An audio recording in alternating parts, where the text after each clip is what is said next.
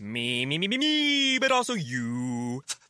The Pharaoh fast forwards his favorite foreign film, Powder Donut. okay, what's my line? Uh, the only line I see here on the script is get options based on your budget with the name your price tool from Progressive. Oh man, that's a tongue twister, huh? I'm sorry, I'm gonna need a few more minutes. bulbous Walrus, the Bulbous Walrus. The name your price tool. Only from Progressive. The owl ran afoul of the comatose coxswain. Progressive Casualty Insurance Company and affiliates. Price and coverage match limited by state law. Me, me, me, me, me, but also you. The Pharaoh fast forwards his favorite foreign film, Powder Donut. okay, what's my line? Uh, the only line I see here on the script is get options based on your budget with the name your price tool from Progressive. Oh man, that's a tongue twister, huh? I'm sorry, I'm gonna need a few more minutes. bulbous Walrus, the Bulbous Walrus. The name your price tool. Only from Progressive. The owl ran afoul of the comatose coxswain. Progressive Casualty Insurance Company and affiliates. Price and coverage match limited by state law. You're listening to the Heroes Podcast Network.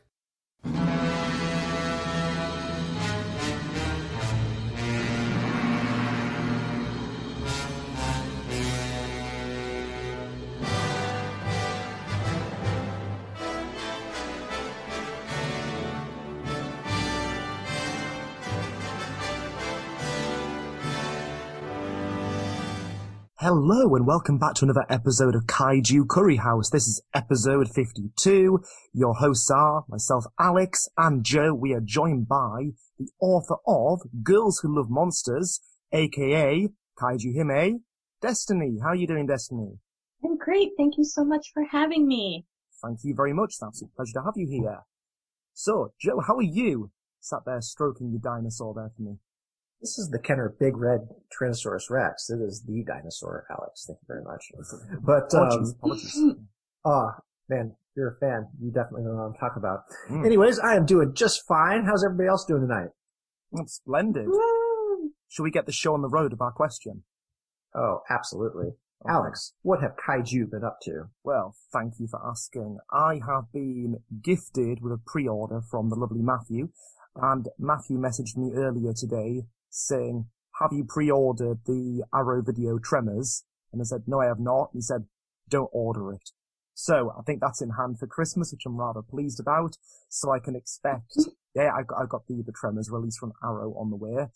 I've also been continuing my marathon of the Gamera box set, and I have two converts. My children are actually Gamera fans rather than Godzilla fans. He is the friend of all children.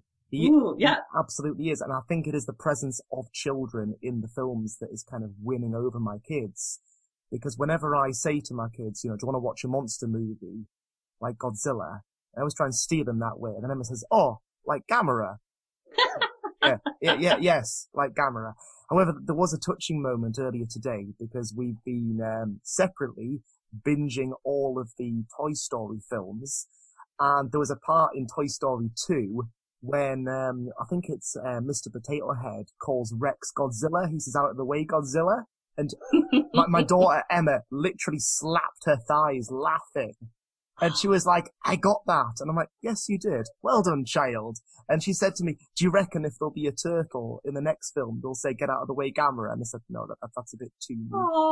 But, but she's trying, bless her. I've also been recording my son's reactions to the fight scenes with Gamera and his noises that he does. They're improving. So he'll do a noise when he'll look at me. I can tell that he realizes I'm recording him because he'll do it, look, and then do it again a bit better. So he's, he's rehearsing them. So the Gamera film that we recently watched, um, the Knifehead one, Gamera versus Guiron. You've seen it, Destiny? Mhm. What do you, what do you think? I haven't seen one with Guiron in a while, but my husband and I actually have been rewatching a lot of Gamera Yeah. films lately. Um, the late, the last one that we saw was the one with the Superwomen, and I forget the title of it. It's like Gamera Protector of the Earth or something Hmm. like that. And it's, it's basically a filler movie because it just Oh, takes yeah, all of the one. fights from the Yeah, previous that's movies. Gamera Super Monster, I think. Yes, that one.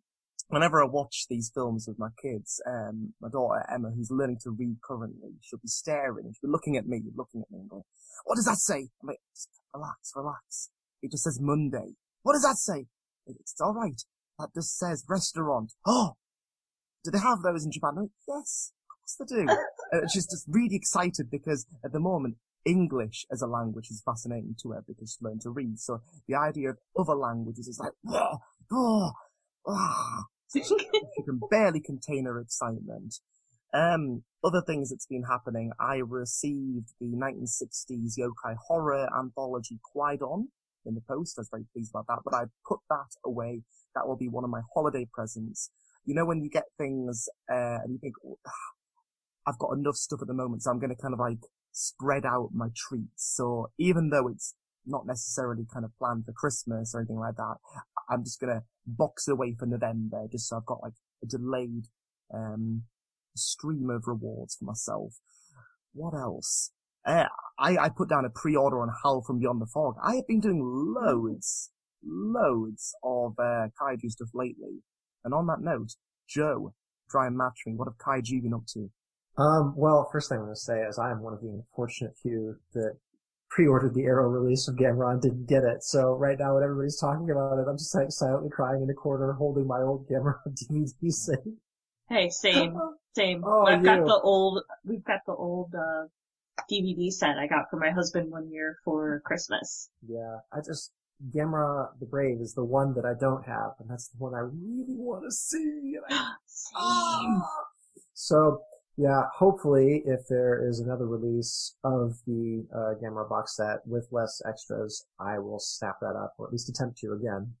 Um, what else have I been doing? So, I recently finished the Graboid model done by Invader Design, and that seemed to go very well.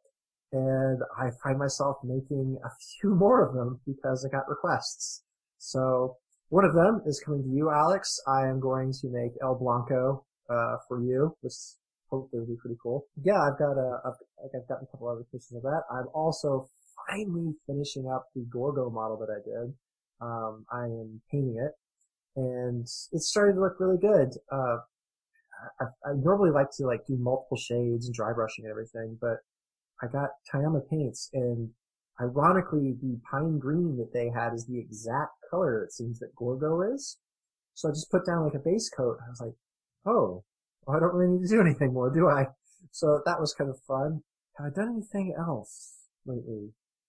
It is kaiju related. Oh, my significant other and I may have gone Christmas shopping for a couple of small ones. We like to get things done early because sensible stuff sells out and all that stuff. So we got a few dinosaur stuff, kaiju stuff, Smyths toy, you know, like they made a killing off of us today. Um, that was pretty good. Oh, that actually brings me up. Uh, my daughter and I watched all of uh, Jurassic World Camp Cretaceous, which was brilliant. I have to say, I thoroughly enjoyed it. On this podcast, I take the stance that dinosaurs were the original strange beasts for kaiju for many a culture. So we will include Jurassic World in this. But uh, I really enjoyed it, and I was pleasantly surprised that my favorite species of dinosaur, Ankylosaurus, featured quite prominently in the uh, cartoon. The characters were all well done. Um, there was real danger in it. Not everybody makes it out, which I was actually kind of impressed that they took that stance in this program. It was very in keeping with Jurassic Park, Jurassic World. Um, my daughter absolutely loved it. There's a little mascot dinosaur, I guess you could call it, named Bumpy. And we had to go to Tesco to spend our pocket money on bu- uh, a Bumpy toy, which we have been sleeping with uh, every night.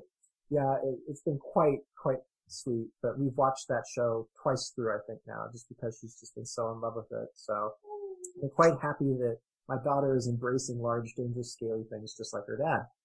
And with that said, Destiny, what have kaiju been up to lately? First of all, I have to say, your daughter's so sweet. I, oh. I feel, I feel a kindred with them. Oh, they get along famously too. Like, don't they? Oh, they, they, they do. But that was a highlight of this year. It's not been a great year, but seeing the two of them play together was a highlight. Oh, so To Hilarious. have more fossils in your front garden was probably one of the nicest sights in the world.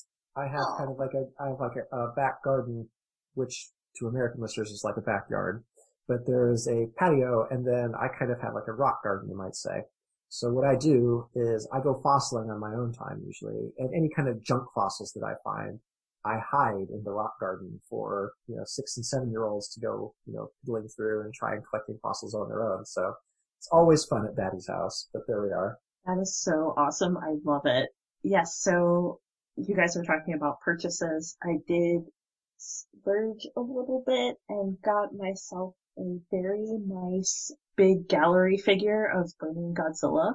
Ooh, can, can we see Uh, it? Is it there?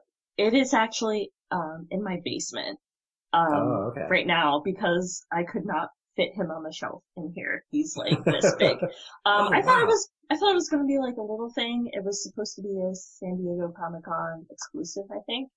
Mm-hmm. It's a burning version of the one where it's like it pairs up with him and King Ghidorah and he's coming out of the water. I just I had I had to get it. I was just like, it's my spirit animal. And I have a I have a tattoo that I had gotten um of burning Godzilla because that imagery is really, really important to me. Hmm. So I just was like, I don't care how much this is. It's like COVID-19. I need something to make me feel good this year. And so this guy came in in this huge box and I'm just like holding it and I'm looking at my husband like, oh, look, he came in. And he's like, oh my gosh, it's so big. So that was my purchase highlight. And um, aside from that, we've been watching a lot of catching up on all the Gameras, uh, rewatching those because Gamera is actually my husband's favorite. Then we've been watching a lot of other creature features and any other like kind of creepy monster movies on Netflix. I don't know. I've just been like on a kick this year where I'm like, I want to watch some creepy monster movies. So the last notable one that I watched on Netflix was um, Don't Be Afraid of the Dark or something like that. It's a, I think Guillermo del Toro produced it, and it's about like little, little gremlins. It's pretty good. Is it a recent film? Not recent. I think it came out like 2010-ish. I was going to say, because there's scary stories to tell in the dark, which was Del Toro, but that was more like two years ago. Oh yeah, no, it wasn't that one. Those books are traumatizing, by the way. Mm. Absolutely traumatizing books. This They're great for kids. Yeah. Um, don't- hold on. Okay, I have to like look this up now just to make sure I'm correct. Yes, it's Don't Be Afraid of the Dark. It came out in 2010. It's on the Netflix in Hmm. here in the US. It's pretty decent little creature Cool. movie. It, they did some different things that I I appreciated. I was like, oh, that's different. That's cool. That was also quite a charming uh, background noise, sort of the scrambling of your keyboard. Normally, back- Oh, no, no, it's good because normally background noises annoy me, but there's been two occasions now, this one included. Very nice. Wow, Um, that's an awesome keyboard. yes, um, it's the other- developer. The other one was when we were discussing Notzilla. We had uh, Jeff Barklidge on, who's a cinematographer, and his grandfather clock kept shining in the background. I, it just made the whole recording feel quite sort of rustic and Victorian. it was lovely. Really, That's- really nice. Yeah. That's so nice. Hmm, yeah, it was wholesome. Let's get right into this. Kaiju Hime, why Girls Who Love Monsters? For a total novice who knows absolutely zilch about this, just treat me as an idiot for a moment. What's it about? So the Girls Who Love Monsters is an anthology. It's an anthology full of comics, illustrations, short stories, poetry, ph- photography by um, various different women and people who identify as women. And each piece is the each artist was kind of given a prompt of like it was a very loose prompt. Uh, tell us, you know, why you love monsters or what has the fandom or your interest in monsters, how has that affected you in your life? And just anything sort of anecdotal. And, you know, we have some pieces, some people that are very literal, like here's a story about a girl who like falls in love with a monster. Um, or other things about like images, icons of monsters have helped me to get through certain things in my life. Or just, you know, it's like, oh, I just wanted to draw a picture of a monster. That's cool too.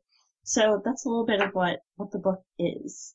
Um, it's also kind of a letter in the sense to the monster horror fandom that, you know, we just want to let people know that we exist and that we're there. And it gives people an opportunity to, uh, learn who some of these very talented creators are and a message that I wanted to send to the fandom by doing this project was not, hey, you know, we're trying to take this from you. We're just trying to say, hey, we're here and we like the same thing. We want to help bridge that gap, whatever those gaps are in our culture. And so let us all come together and be bound by our common interest. That's really lovely. Thanks. Well, you sold you sold me on it. I'm, I'm I, I want the book. I'm going to read it. So there we are. Happy times. Yay! Please back us. It starts October 1st. okay, so the Kickstarter starts October 1st. That's fantastic. Is there a specific goal? Are there going to be stretch goals for it? Yes. So our, uh, I feel like our, our initial goal is pretty high. It's, uh, like $20,000. But what that covers is, is right now it's a limited printing, so 500 copies. Um, I also need to make sure that everyone who participated gets paid appropriately.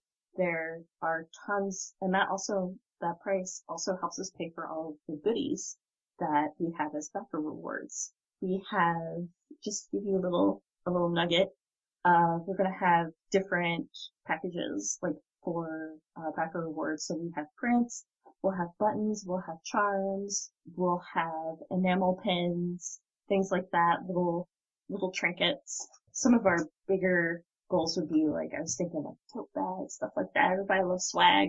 Um, but most importantly, the book and some of the highest tier, there's a limited quantity of backers for those, but what's it? I will also make a food drawing commission for anybody that, that picks that tier. So you get your own personal kind of illustration. And some of our stretch goals will include a hardcover, of course. Um, the printer that we're using also does like foil printing on the covers. So that would be really cool. Um, and then some other things. So our biggest stretch goal, I think, would be at $80,000 is Girls Who Love Monsters Volume 2.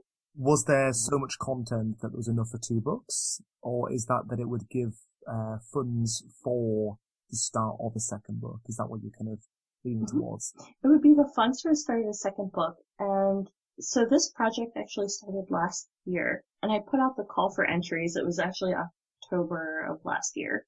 And I wasn't sure how it was going to go. I was like, who am I? I'm like kind of nobody who's going to want to jump on this project. And I had about 200 entries, I think, almost 200. And my initial plan was to have just like 20, 20 artists. And so I was like, wow, I gotta go through all these entries. So then I narrowed it down to 50 people um, and then, you know, life happened. So we ended up with 38 people, which is still great collection. Just some beautiful, great pieces. And I'm really excited. It's wonderful. Very, very exciting. I've got a question from uh, Itchy the Classy on Twitter. They say, mm-hmm. how many pages roughly will there be for this comic? And can more people join in on this project? Well, I think the second part that's already answered because you have the you have the call for entries, but there might be avenues for a second volume if this one's mm-hmm. successful. Am yes. I putting words in your mouth or have I got that? No, that's correct. Yep. If we, if we meet that stretch goal and we are clear to go for a second volume, then yeah, there will be another call for entries for that as well. And the book itself is about, it's roughly 200 pages right now. That's robust. That's awesome. And it might be more, give or take, because everyone who backs a project is going to get a little thank you in the book. So. Uh, just before we take a break, I had another question. It was uh, from myself. Prior to Girls Who Love Monsters, what other projects were you involved with, or what lines of work kind of geared you towards what's happening now, if that makes any sense? What have I been doing recently? Uh, so my day job is I'm a user experience engineer, and back I think I started doing cons back in 2018, possibly maybe 2017. It was something that I sort of always wanted to do. And, you know, when my husband and I first went to G-Fest here in the US, you know, we went to the artist alley and then he was like, Hey, I think we could do this. And I'm like, I've always wanted to be in a con. Like, let's, let's do it. Let's just get stuff together and apply. And we've kind of been tabling there ever since and we've done more local conventions. Doing that has been an amazing experience as an artist. Like I love doing the kind of artwork that I do. I love designing, uh, little merch and stuff. I love like sharing that with people and I love seeing people get really excited and, and be like, this one story I was at G-Fest that I think it was, uh, I think it was my first year there and I had a little sticker or buttons of the Dorats from Godzilla vs. King Ghidorah and someone came over and they saw it. They just lost it in a good way. Like she was just like, ah, my gosh, ah. and like the entire room, everybody just like stopped, and then people were coming over to see like kind of what she was freaking out about. It was just like this really amazing experience where I was just like, wow, someone, this piece that I did really resonated with that person, and it made me feel amazing. That's sort of kind of what I was doing, and then as I'm going around and, you know, I'm like, I want to make friends. I want to meet people who have similar interests and seeing my experiences in the fandom and then seeing other women's experiences in the fandom made me feel like I really wanted to do something and allow us to have a, a platform to kind of share our experiences. I was like, I guess I'll just try it because the worst thing that could happen is that it doesn't happen. So here, here we are. That's fantastic. Incidentally, I love Dorats, so if you've got any Yay. Dorat pieces, you need to like send them my way because Dorats are amazing. Oh, definitely. I love them. They're all my children. And Godzooky. we were very happy when uh, the Dorats featured in the Magic the Gathering cards. yes, I have them, and I'm like, ah. They, they went in my deck. I'm not gonna lie. They went in, they went right into my deck. Same. right, we're approaching our first break. We'll return with more questions. Thank you very much for listening so far, folks.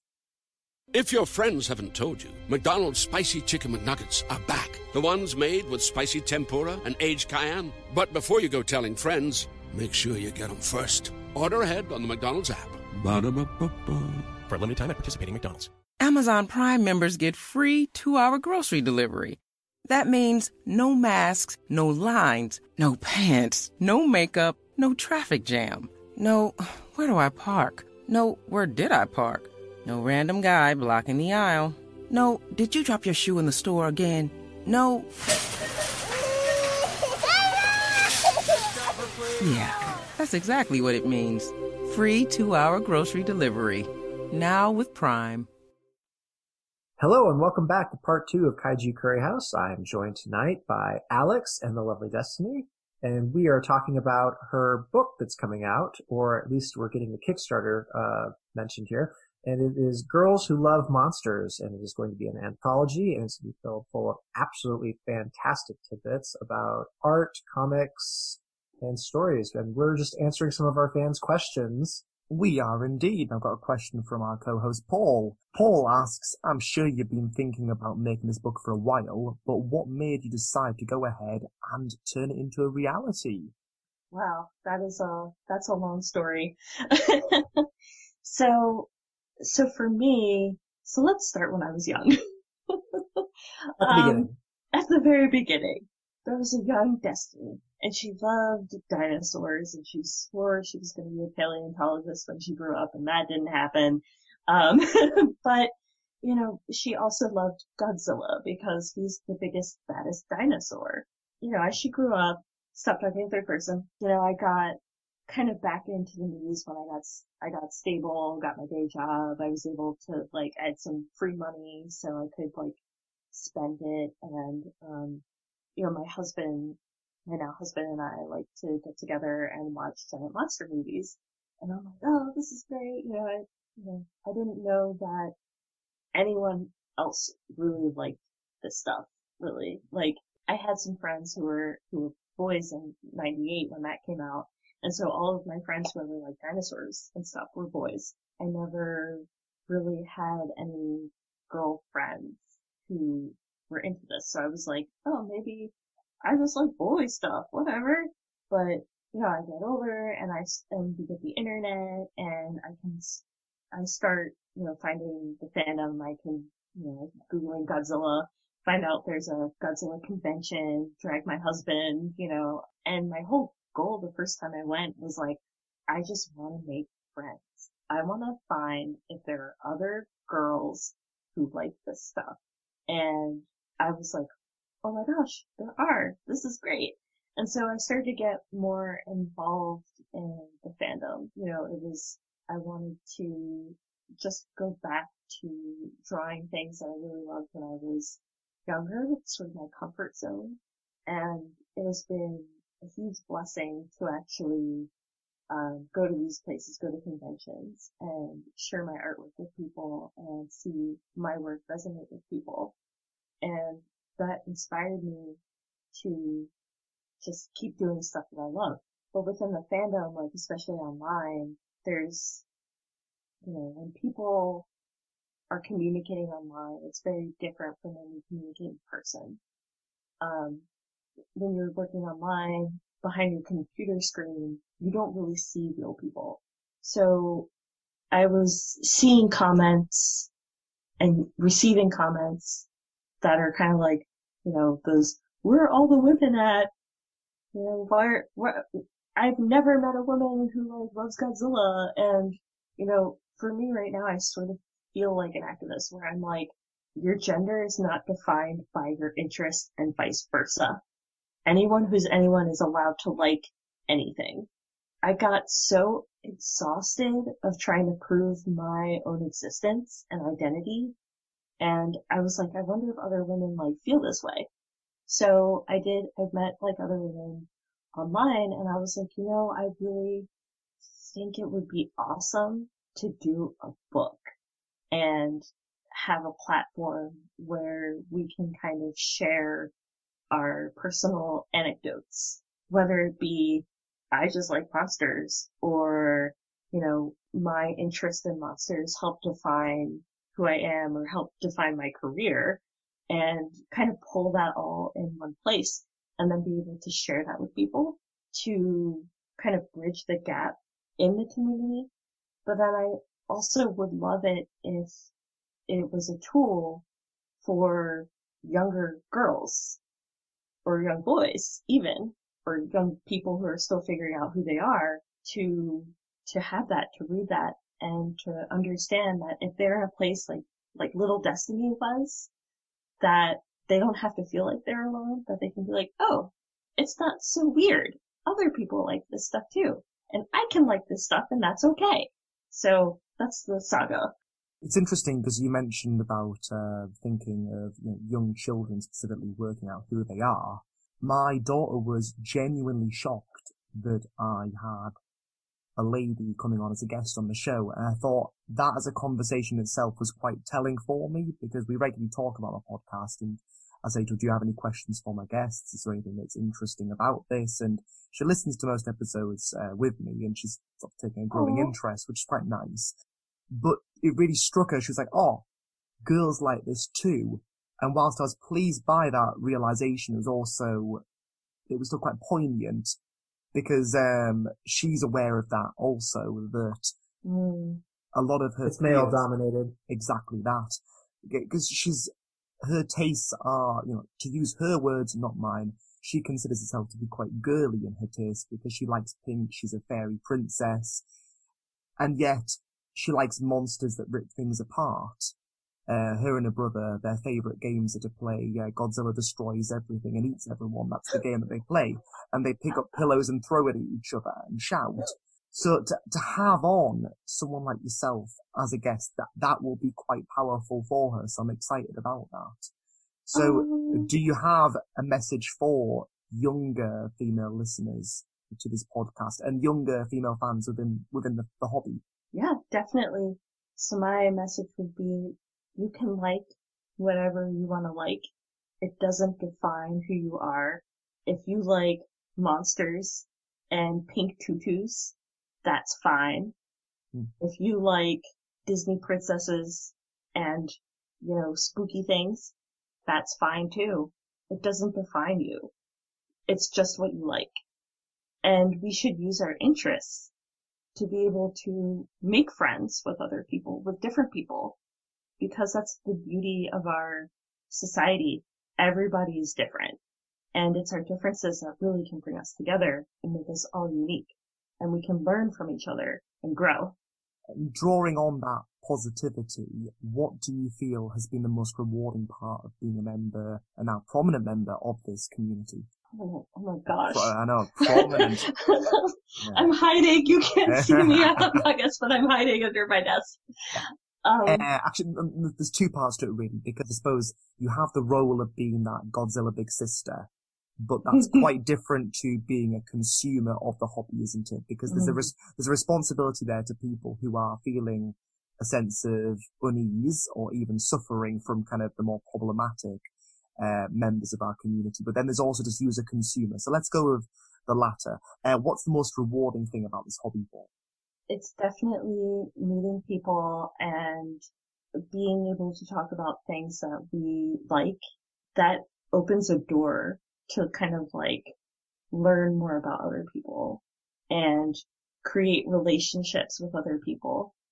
And the other thing that really means a lot to me is especially talking to younger people, seeing like their eyes light up when they see my artwork or just communicating with them and having them be able to share with me as an older person. I have the pleasure of sharing that time with them. And I think as a child, being able to have an adult and you can have a conversation with them about things that you like, I think is, it's very meaningful.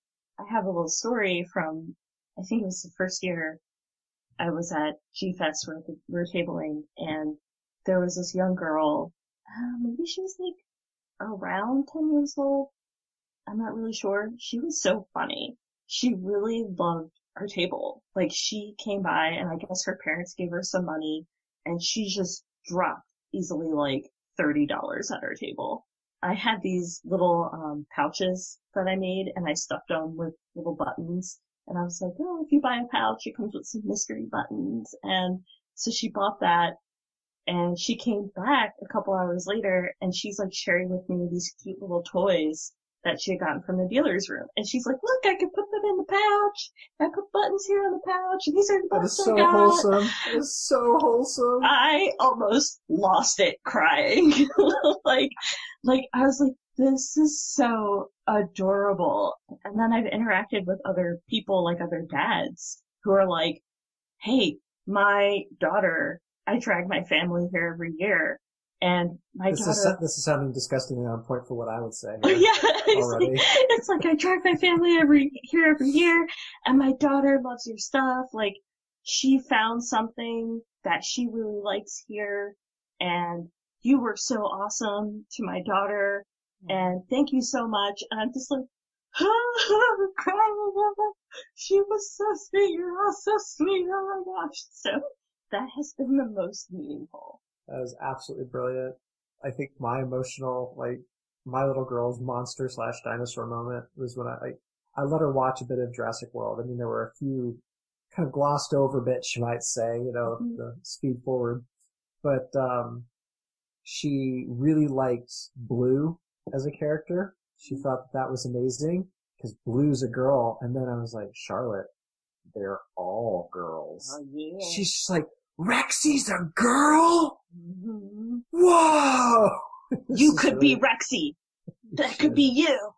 We have a Rexy. She is frequently Rexy. Oh, and then and it was really great. So we watched Fallen Kingdom, and it was really kind of funny because she just didn't bat an eye at any of this, which you know.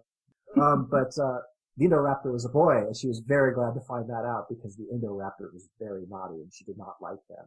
You know, it was just, it's just these really wholesome, like lovely moments that you know, like you just get. But it's just really fun to see that, and it, it is quite lovely when a young person shares like their views with you. It's always so lovely just to like get that because it's so excitable. It's just a brilliant Yeah. thing.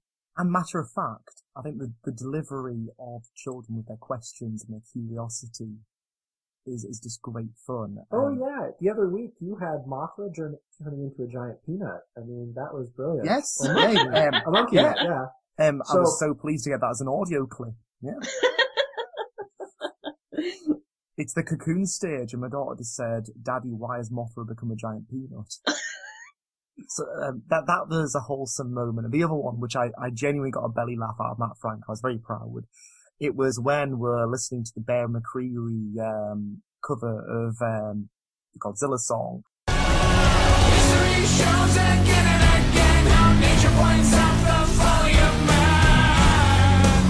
And Emma just says, Daddy, but what is the folly of man? And it's like, whoa. Whoa. I can't Deep. stop the, stop the car. She asks such deep questions though. She Like does. I was, I was really like, so like my daughter, like she'll come up with the deep ones, like, Daddy, why is the color green called green? And you're just like, that's the kind of questions that like my daughter asks. But then you're like, your daughter comes up with like these really philosophical questions, these really deep. Uh, Oh, Um, we, we shall, I can't even speak now, I'm getting emotional, but we celebrated Rosh Hashanah recently, and my daughter said to me, but dad, which one is right, Christianity or Judaism? And I was just like, people have been working on that for a while, actually. Yeah. So, to, to which I kind of stumbled different beliefs, different destinations. They're all correct. None of them are wrong. As there, waffle, waffle. Someone right now is angry at me. You know. and and she and she was like, okay. Yeah, yeah, exactly. Just kind of. kids do. Can I have a crisp? I, I've got some serious questions. Um, one of them from Sonia, who insisted that I ask this, and she she wanted to be named. Um, so as a member of the LGBT community, I want to kind of get her voice out there. And she says, sorry, how have movements like the Black Lives Matter and the growing authoritarianism in the US impacted your art?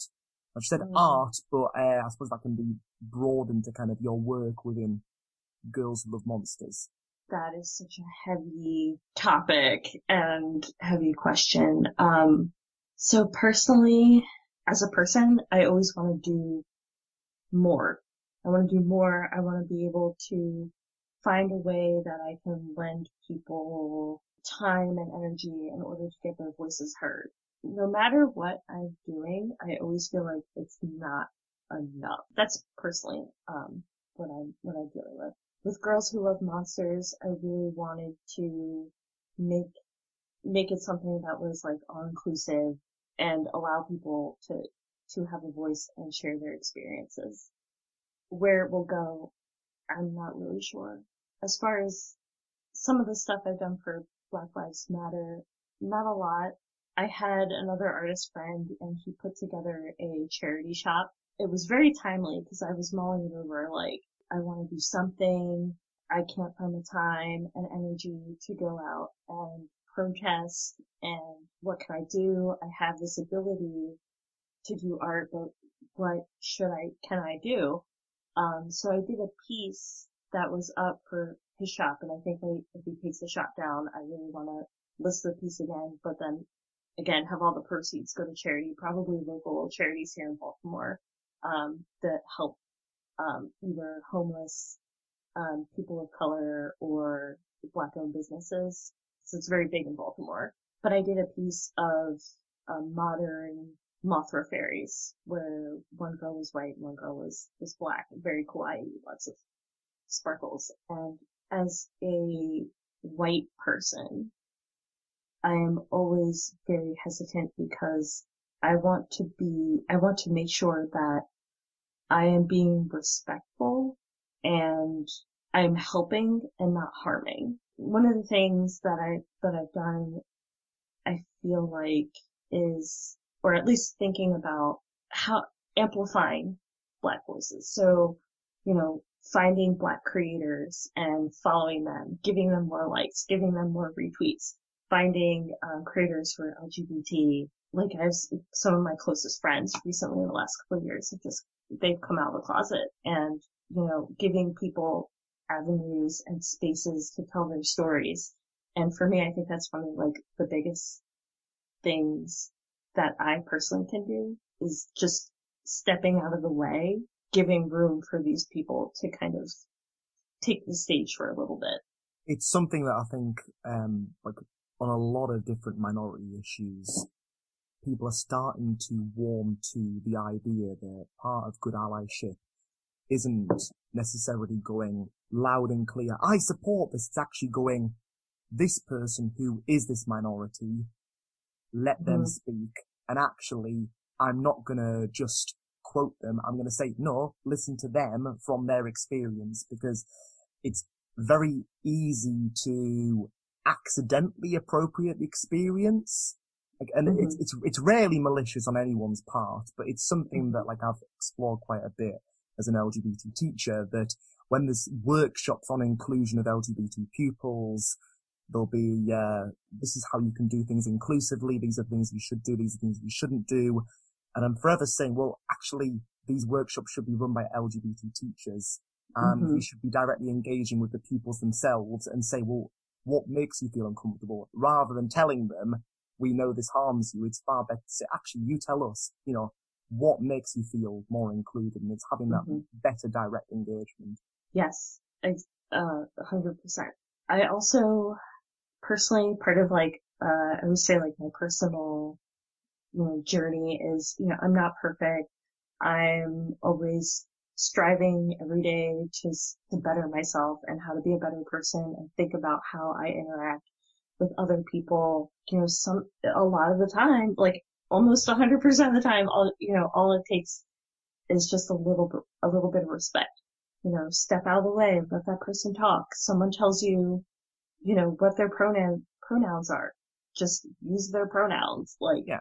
It'll cost you nothing Yeah. to show that person respect and it'll make, it will mean the world to them. Having, having someone feel like they were in a safe place and they were included and someone cared about them as a person, that's super important to me. it was phenomenal the impact, the gravitas of um, Baby Godzilla with the trans narrative, with the stop, the what do you call it, the stop motion. Mm-hmm. It was phenomenal the power that that had. And before the end of the episode, I will cite their name correctly. But the the Twitter user who made that stop motion video, I think like it really hit the nail on the head for how simple it was. It, it's had Mhm. like you know phenomenal impact. I think I cried, honestly. I was like, oh gosh, it's so sweet. And it's, Hmm. all you, all you have to do is just show someone that you cared. Just give them a little bit of love and just small acts of kindness. What I found very interesting about that video was that I had quite a few people who have nothing to do with the kaiju community going, have you seen this video? It's really, really cute. And I was going, oh, it's baby Godzilla. What the heck? And it's because it had, it had such a broad reach because it had drawn in so many people with that. But we are on our second break. Let's return with some more questions and importantly, some recommendations from us all on what you can go out and explore. Me, me, me, me, me, but also you. The Pharaoh fast forwards his favorite foreign film, Powder Donut. okay, what's my line? Uh, the only line I see here on the script is get options based on your budget with the name your price tool from Progressive. Oh man, that's a tongue twister, huh? I'm sorry, I'm gonna need a few more minutes. bulbous Walrus, the Bulbous Walrus. The Name Your Price tool, only from Progressive. The owl ran afoul of the comatose coxswain. Progressive Casualty Insurance Company and affiliates. Price and coverage match limited by state law.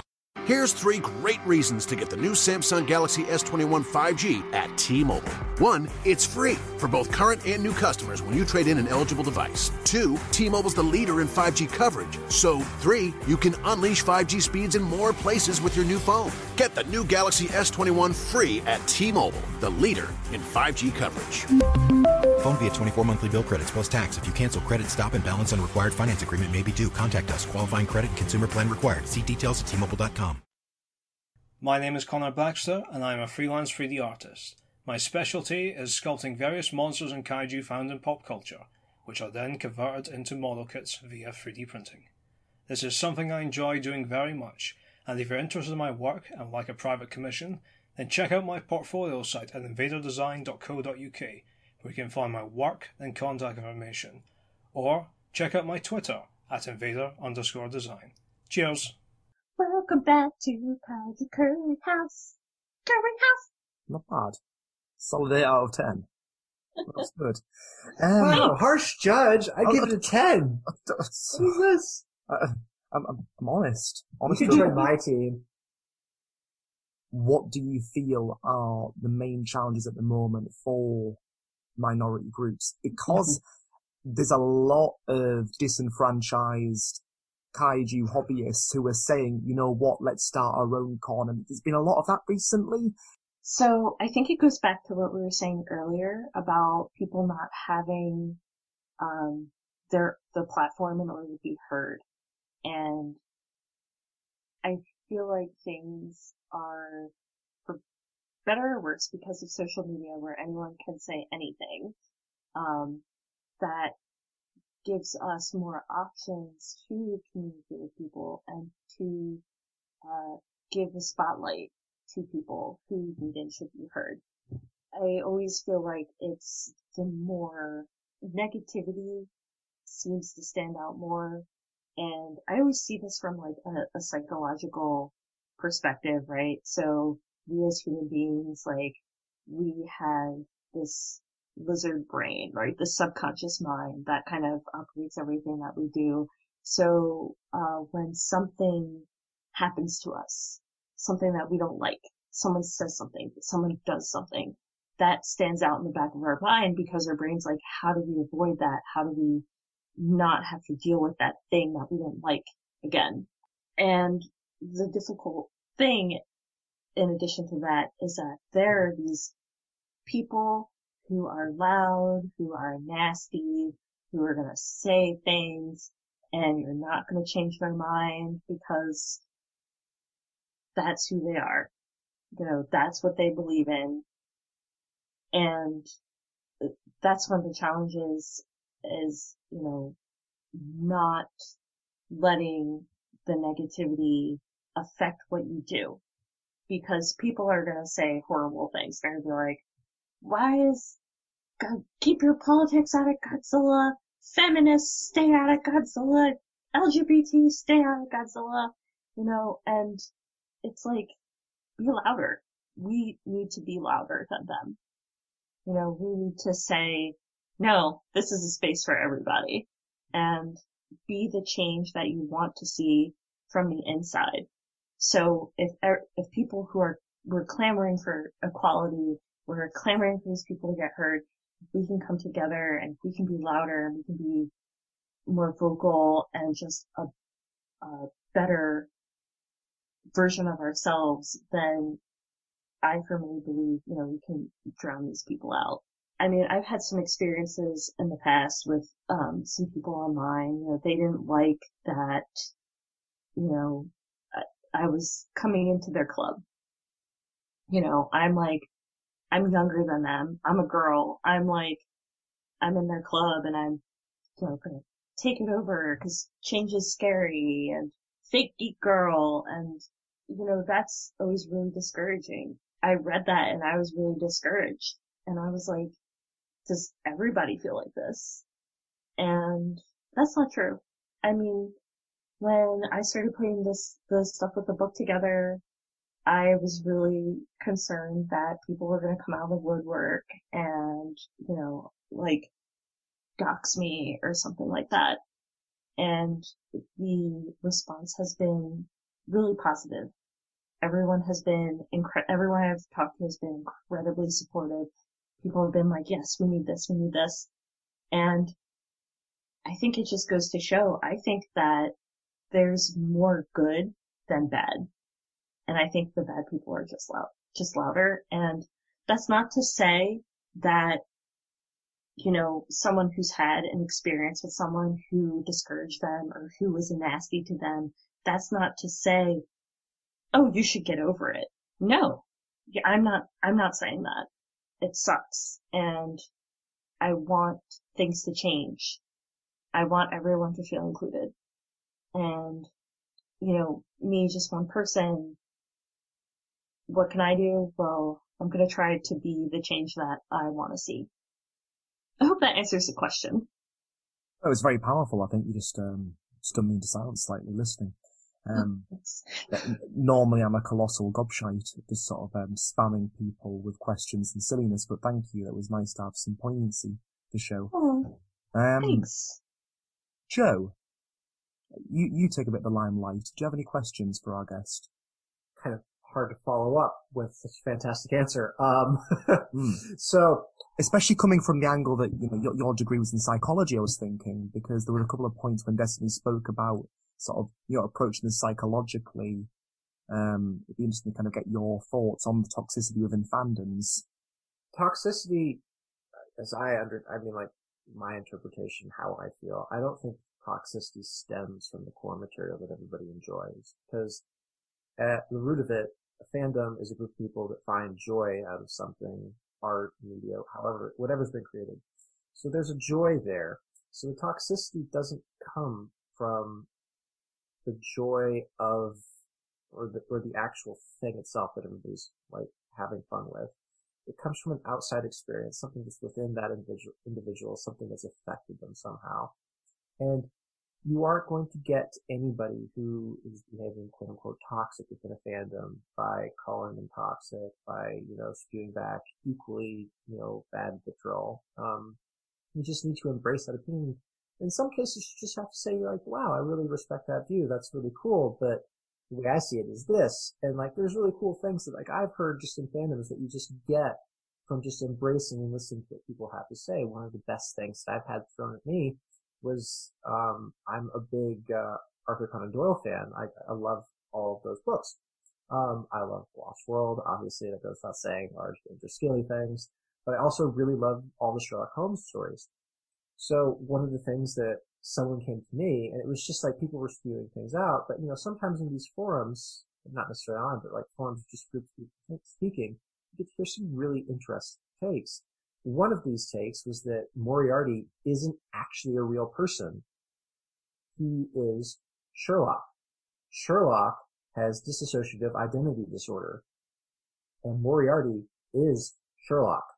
Or, and then another person took it even further, Moriarty is completely fictional imaginary. It's just in Sherlock's mind, and Sherlock is not mentally all there because he is making up a villain that's doing all these things. And of course, you can just take it the way that I had already, I had always traditionally thought about it. That, you know, like Moriarty is this master villain, and Sherlock is always trying to catch him. But it never occurred to me that maybe Moriarty isn't an actual individual, or maybe there's something different there. And I loved that idea. It was so fantastic. But again, you know, like taking into a different context, like the kaiju fandom, like there are so many lovely, wonderful ideas there. I've spotted it out before. I would like to see where Ghidorah comes from. Ghidorah is a space monster. Is there a planet of Ghidorahs? Is Ghidorah the worst thing on his planet? Was Ghidorah sentient? Is Ghidorah a he? Who knows? But it's just like that's a really interesting story. Like where does Space Godzilla come from? Was that creature, you know, formed? Was it was it an actual design animal? Or was it just a fluke of chance? Or how did these things happen? There's just so many different avenues that you can explore along those lines. Matt Frank was really lovely when he came on with our video. He said that there was multiple possibilities of the origin of Gamera that he had explored when he was doing his art. These are really great things, and I think the reason that these geniuses, these artists have like become so prominent in the community is because that like people were willing to like take a stab and like listen to their ideas for a few minutes and they're like, oh wow, that's really cool. So everybody has something to add, and I think that that's the bit. You may not always agree, but there's always something to add and it enriches your experience and your enjoyment of the material and that's what your takeaway needs to be. The more people you include, the more diverse, the more interesting, and the more detailed the fandom can be. The fandom grows, the mythos grows with every person that you add to it, and I think that that's what your takeaway needs to be with inclusion. You don't need to care, you know, what a person's gender is, how old they are, when they came into the fandom. If they have a genuinely cool idea, who cares where it came from? Let's just enjoy it. Biolante came from a dentist. I mean, that's not a botanist. That's not necessarily like a sci-fi expert, but you know, like that winning design came from a dentist. Who'd have thunk it? But you know, that's what I'm talking about. So whenever you want to just shut people out, whenever you want to be toxic online, why don't you just take a moment and just sit back and you're like, you know, maybe like instead of like critiquing their viewpoint on something like that, I could say that's a really good idea. Have you seen this, that, and the other thing? Because I think that that's kind of going along a line that you're thinking. And then like you can draw them out a little bit and think like, wow, you know, like you could have a wholesome conversation here. And that usually just gets bypassed because the internet has just become kind of a place where you can argue and spew your opinion as negative as you want it to be. And I get it. We all have bad days. We all want to be, you know, like, we all need to lash out every once in a while, you know, like to some form or another. Like, I have arguments in the shower, you know, there we go. But, uh, I mean, like, you know, that, that's, that's the thing. Like, whenever I lose an argument, sure enough, like when I take a shower, like I think of the perfect comeback. You know, it's, it happens, but you just need to try and maintain that positivity when you're speaking with another person. Or, you know, like the occasion when someone does hurt you, why don't you just say like, golly, you know, like, I don't think we connected there. I feel a little bit, you know, like queasy about this conversation, but at the same time, we have an interesting topic to explore here. It's just, it, like I said before, the more people that you include, the more mythos that you can grow, the more details that they bring, because a lot of the people that are making Godzilla movies now, they're kind of our age. And people invited them in and they are making canon what folks have come up with and they are expanding on the things that we love. And if you want to gatekeep this community, you are not going to help the community because eventually the people that you are gatekeeping, however long you try and keep them out, they are going to take the reins of the fandom. So why not just enjoy it all, include them, bring them into it, have fun? This is a fun thing. This is a thing that's supposed to bring joy. Don't focus on like things that can be divisive or whatever. I mean, like it's always good to bring those up and you know be wary of them and understand them and bring understanding to it. But you know, it is it is a fandom where we're just trying to enjoy. And the more, like I said, the more you bring people into it, the better it becomes on every level. I want to add to your rant a little bit. Excellent points. And so one of the things that you said really hit me. And I wanted to just say, like, the more gatekeeping that happens and the more people that you shove out of the fandom, it's slowly killing the fandom. How many people have you discouraged from being the next person that's going to direct the next Godzilla movie or, you know, do the music, do the screenwriting or make a comic book or what have you. You know, it's, I see so many people who are like, I'm so upset and I want to leave the community. And I'm like, no, please, you provide so much just being here and just being you. You know, so please don't be mean. Please don't gatekeep because we can keep thriving with stuff that we like the more right. people are here. So here, here's an excellent, op- here's an excellent opportunity to just kind of digest this in the order to throw something out. So Eugene Lourié directed Beast from 20,000 Fathoms, right? Mm-hmm. So that's, that's his movie. Would it, I mean, like, aside from King Kong and maybe a few other ideas, that directly inspired Godzilla, right? Gojira. So Eugene Lourié then watches Gojira and he's like, I like that. So he makes Gorgo. so we have an idea that inspired an idea that inspired another idea. So it's come full circle. But imagine if someone had been gatekeeping, you know, like Eugene Lourié is like, no, no, don't make, don't make, you know, a monster, a man in a suit monster movie. No, no, no, that's too much like Godzilla. Leave it alone. Like, Gorgo's great. Like, I mean, we've done a podcast episode about Gorgo. It's basically just a long string of really bad decisions. That's all that Gorgo is. but I feel like every single decision in that movie is a bad one.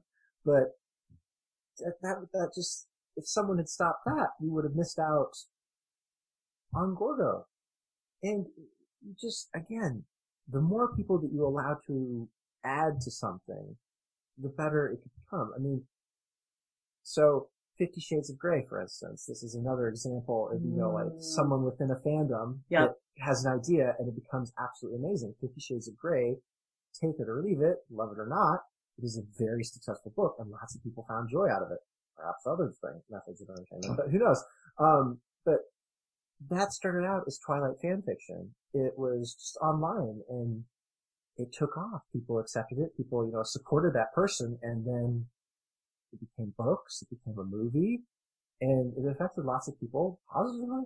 So if, if you don't allow people to expand on something or to do their fan fiction or to elaborate on an idea, the fandom is never going to grow. So just Let it, just like let the people be. And if you think it's cool, encourage it. Like that's the one thing that you can do an artist that means more to them than anything. Just encourage them.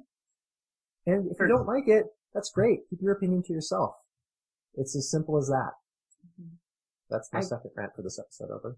I grew up watching Bambi every single night as a kid, so you don't have anything nice to say, don't say anything at all.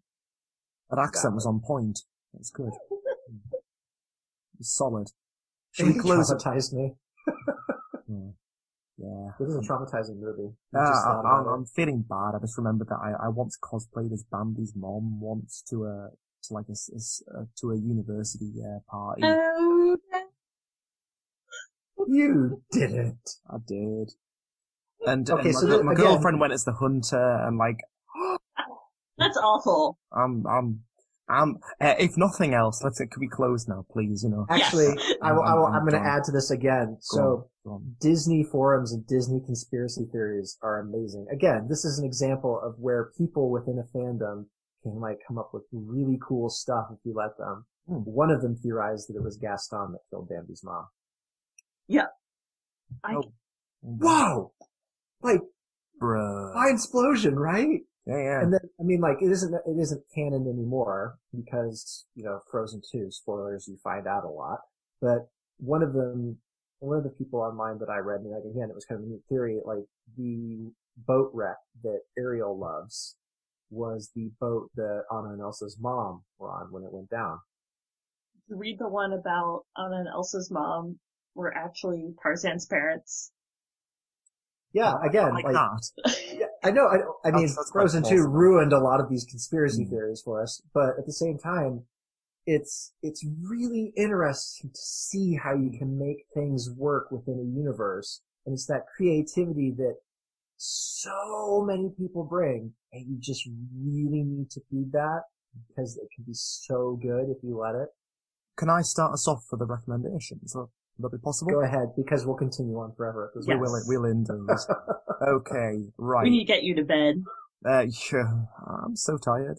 Um, right, here we go. So, if nothing else, I have a list of people that I think that you should check out on various social media and celebrate. I specifically picked out women within the broad fandom that are fantastic. It's Cressa Beer, and that's at Beeragon, who did the trans baby Godzilla stop motion videos, and they are absolutely worth your time. So check those out, please. That's at Beeragon, Cressa Beer. My second one is the suit actress for Baragon in GMK. I don't rate GMK as a film. I never have. I think that the monsters look great in it, but it annoys me as being the, being an unrealized film. I, I wanted it to be the original monsters that were planned with having Varan, Anguirus, and uh, Baragon, uh, but that never happened. However, in terms of if nothing else, the suit actress, if you look up on YouTube, it's R-I-E, so Re, I think it is, Re-Ota or Re-Otta.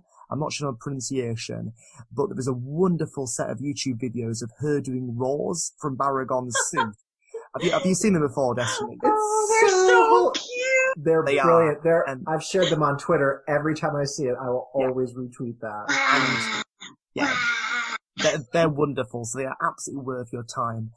And then something a little bit left field, because I like to try and um, go there occasionally. My favourite video game for years now has been the platformer Celeste, and there are some heavy kaiju moments in there where the character who climbs a mountain to try and overcome her fears and her mental illness, she basically, whilst in this cave, enters the mirror that is meant to kind of be the metaphor for her mental instability. And these monsters start attacking her. And as the monsters attack her, they're saying all these negative things about who she is. And it's, it's a really heavy game, but wow, it explores some wonderful uh, ideas around kind of mental well-being. But the musician who did the entire score is Lena Raine, and she talks about uh, how she made this music as kind of being quite cathartic for overcoming her own mental illness. So do check out Celeste. It's not predominantly a kaiju game, but there are kaiju moments in it. But it is very much kind of a, a feminist game. It's a female um, protagonist, and the musician is a woman, and she's incredible. So there you go. Um, Destiny, if nothing else. Great. So my husband and I, uh, we do we show at cons um, as Rain Leaf Studio, and you can uh, purchase our Godzilla and other types of merch and artwork online. We are rainleaf.storenvy.com, or you can go to rainleaf.studio, and Rainleaf is one word. And of course, you can find me. I think I try to have links to that um, on all my social media, and I'm on all of the social medias as uh, Kaiju Hime. When is the book due out? Yeah, Oh, exactly. right. You talk about this Kickstarter and everything. Yeah, yeah. That's Yeah, right. Oh my gosh, that's why I'm here. And the Pleasant Company, naturally. Yeah. Yes. Um, So So when's our the ki- Kickstarter start?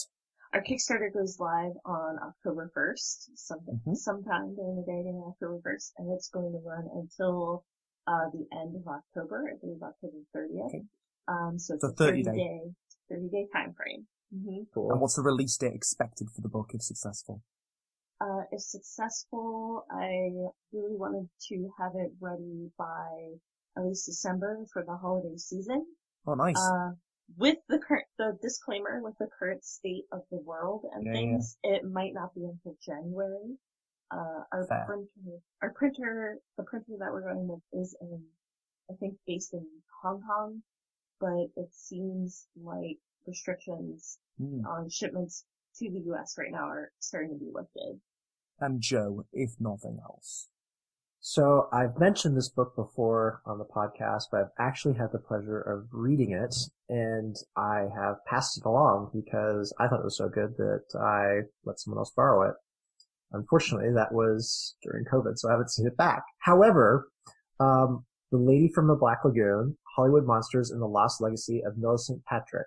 Um, it is about the woman who designed the creature from the Black Lagoon and it has a lot of amazing history in that film, in her career, and it's just about her contributions. It is a fantastic book. You can find it on Amazon. It is all of 16 pounds and 51 pence in the UK, as we are all trying to find new ways of entertaining ourselves and being socially distant. I think books are a fantastic opportunity, and this is a great one for anyone who is interested in the genre, or the genre the use of practical effects, art, and uh, women and monsters.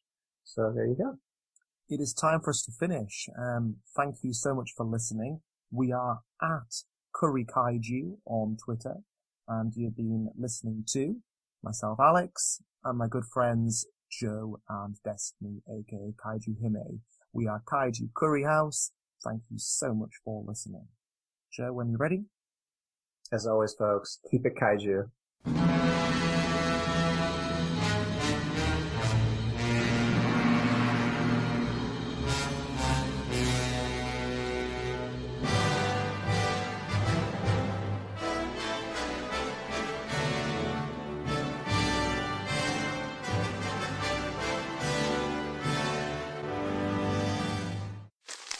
Me, me, me, me, me, but also you. The Pharaoh fast forwards his favorite foreign film, Powder Donut. okay, what's my line? Uh, the only line I see here on the script is get options based on your budget with the name your price tool from Progressive. Oh man, that's a tongue twister, huh? I'm sorry, I'm gonna need a few more minutes. bulbous Walrus, the Bulbous Walrus. The Name Your Price tool, only from Progressive. The owl ran afoul of the comatose coxswain. Progressive Casualty Insurance Company and affiliates. Price and coverage match limited by state law. Introducing Peacock, the new free streaming service from NBC Universal. It's hit movies, current shows, live sports, trending bits, and timeless hits. And that's why you can't not watch. Peacock. Watch for free, upgrade for more. Stream now at peacocktv.com. Law and Order SVU streaming now.